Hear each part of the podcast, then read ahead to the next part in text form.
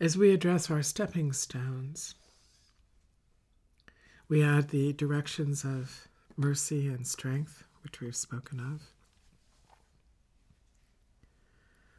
Holding these touchstones so that we can find our way stepping stone to stepping stone to stepping stone, which of course implies the space between the stepping stones. In gardens, often very beautiful, tufted with mosses in various climates, special grasses or tiny flowers grown in between the stepping stones to make the verdant garden exquisitely beautiful. From the stones upon which we step, footstep to footstep, and looking down, see a tiny blossom or bud, or a beautiful spray of moss, or lichen, or a leaf that's fallen from a nearby tree in any season. We find that in the spaces between the stones, we are either comforted by the beauty the gardener has created, he or she or they have done the work for us. Oh, look how beautiful. Let's step over that plant and not bruise it. Oh, and look between the next stones is an even more exquisite piece of moss, grown over maybe a century in some gardens and homes and museums and pathways of this world upon which we humans are privileged to walk and live and study in grace our pathways. And so, all around the stepping stones is a moat or a chasm, an area that is the void. What happens when I look back to the stone before me? And my grandfather tells me it was a dark time, the war. I look back before me, my grandfather tells me what a beautiful time it was on the farm, the wheat in bloom, but it was the same time. Mysteriously, it was God's time, as it is ever in eternity. And the still point of eternity and the depth of our heart can feel my father was at peace in God because his father planted the wheat. My father was at peace in God because his father lived through the war to try to find a place beyond war in his son and in me. Ah, the still point of eternity in my grandfather. The horrors of the war, the beauties of the wheat field. Mm. The still point of eternity in his heart in that year was steadfast. As he dwelled adequately stepping stone to stepping stone, of breath to breath, to beget my Father, and then me, and then my voice speaking to you today. And so, in your next breath, if you are adequately at the still point of eternity in the depth of your own heart, you in God are a beacon to every being, all of creation, this way this direction. My heart is steering you to the stepping stones of your path in God. That you have the courage and the love for God in whatever you name him or her or that. That you go beyond all harm and violence to seek the holiness that is only heaven's. That that heaven dwell within the depth of the still point of eternity in your heart, that would be space. Space and time have come together in the depth of my heart. Oh, how did I not know this? Why am I not taught this every breath, every moment? Why is this not the nature of how I know and understand time?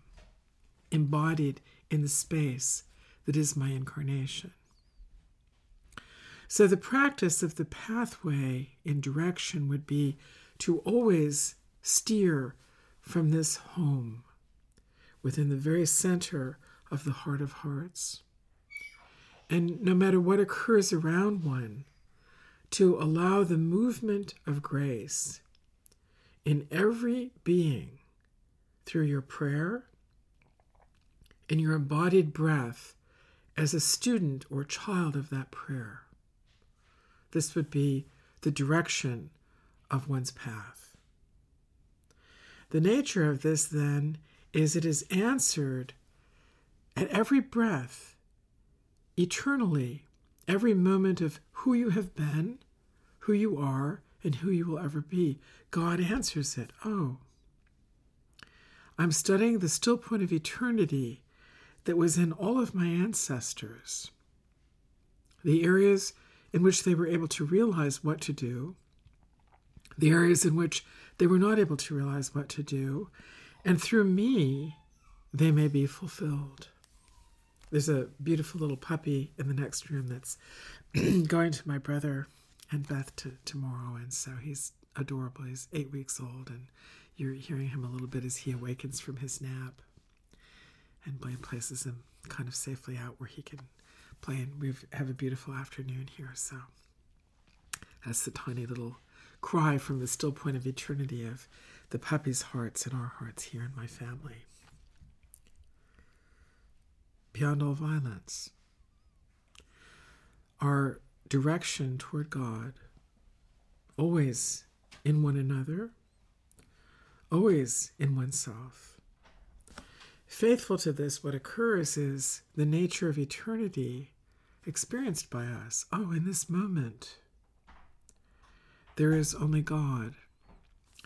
Oh, in the past, there was really ever only God. We just didn't know how to do it very gracefully. We were just violent all around ourselves, trying to find the answer, which was always within us. Oh, I understand now. Oh, the still point of eternity is my home, always. How do I embody this now in space? Well, imagine that you're standing on a stepping stone and you have to risk in the next breath the next stone, which of course is what you have to do at every breath.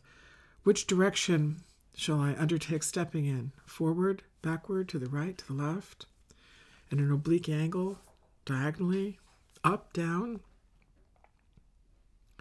Well, you just come to the stepping stone upon which you find yourself and realize that what you're frightened of, what you're trying to control, what you are violent about constantly, chronically, and so is everyone else, is around the stepping stone, it's hell. There's an enemy everywhere. Everything is my enemy. Everything is toxic. It's all wrong except for me. I, I, I, I, I, I, I, I. And we try to build the ego as if that could be strong enough that the stepping stone of the whole universe would belong to just me, I. But of course, it doesn't. The stepping stone upon which we're standing is really humble, as ordinary as the stones beneath the feet of every other soul, as exquisitely perfect a part of creation is the stepping stone upon which every other being stands. And so one is responsible upon one stepping stone to look in every direction and only seek God, heaven, whatever you might name this. So, from the heart of hearts, one notes in this moment, in the still point of eternity, breath arises in me as life. What grace! The void all around the stone is the garden of God for me to plant, to tend, to cultivate, to harvest, to reap and let life follow, and yet be with, and restore, and replant again, and teach the next generation this way, my darling child, this way, my son, my daughter, you, the person who is my beloved grandchild, and you, and all of humanity and all creatures of life and all creation. Oh, look at the pebble next to the stepping stone. And the little frog and the dove that's landed a little ways away, eating the seeds. And all around us, we tend the garden. And as we do so, every moment in eternity, the great mystery of time, God answers us Oh, my child, you are tending my garden.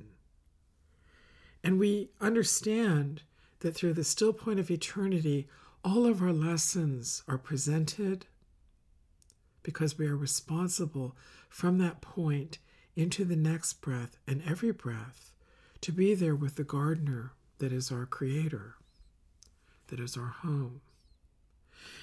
And then, rather than there being a dangerous void in any direction as we go toward the next stepping stone, every breath is a lesson of heaven into heaven, into heaven, into heaven. I utilized the story uh, from the Himalayan Buddhists the other day because it's a collective classroom of the whole human race. For almost six centuries, there's been an argument between certain officials from Tibet and Mongolia and Central and Western and Eastern China over ruling over or how to govern. Well, the governance includes all of those beings and includes me as a colleague of all of those beings. And so in the year 2000, when I journeyed into Tibet, I've been in China a number of times and was the speaker on Chinese tradition and culture, spirituality and culture at the United Nations Conference on the Status of Women in Beijing in 1995. So, in my relationship, so tender with all aspects of China and the world and humanity as one modest, ordinary human being, I walked to the gates of the Jokhang Temple with Blaine at my side, and I tied a kata, a silk cloth, over the locked doors that the knot of our global history might open up a stepping stone for all beings. And it has done so. It took the human race almost 600 years to complete that homework assignment so that we might become a global civilization. And we have other areas of homework just like that all over the world. The whole human race, collectives of us, different tiny groups of us, family constellations, couples. So in each breath, we are allowed the breath into the grace beyond the void to the next stepping stone, individually, familially, collectively, globally, universally. This breath perfect moment into life. Next breath, perfect moment into life. And then causation causes us to think what happens if an enemy occurs? Well, they will. An enemy to the place in themselves where they don't yet know this direction of which we're speaking. So, if in every moment of your life you are a living prayer, guiding everyone toward the direction of the still point of eternity in themselves. And you are completely responsible, dedicated to that within you, toward God, whatever you express God to be. You find that just as I spoke of the rabbi drunk, I didn't mean drunk disrespectfully. I meant just as if he were in a garden of flowers toward God. The sheikh as if he or she were in the middle of the beautiful light of God. The Jain human being in the middle of a place beyond all violence in God toward all creatures. We could go on and on. The idea that that ecstasy is so beautiful, it causes us to open up into a state we didn't know could be real, and yet it is completely real and evident, self evident at every moment of your life in eternity in this incarnation. So, if you would come to that place within your being at every breath, dedicated, responsible. May I have my own truest path. May I be protected in all ways. May I be guided in all ways and always in time, everywhere.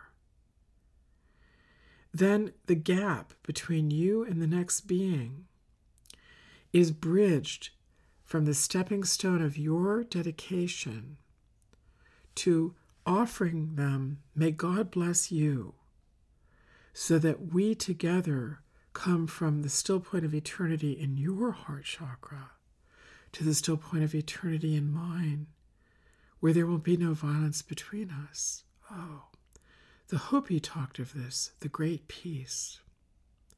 Jesus talked about this, or Yeshua, the peace that passeth all understanding. Ah, the only direction.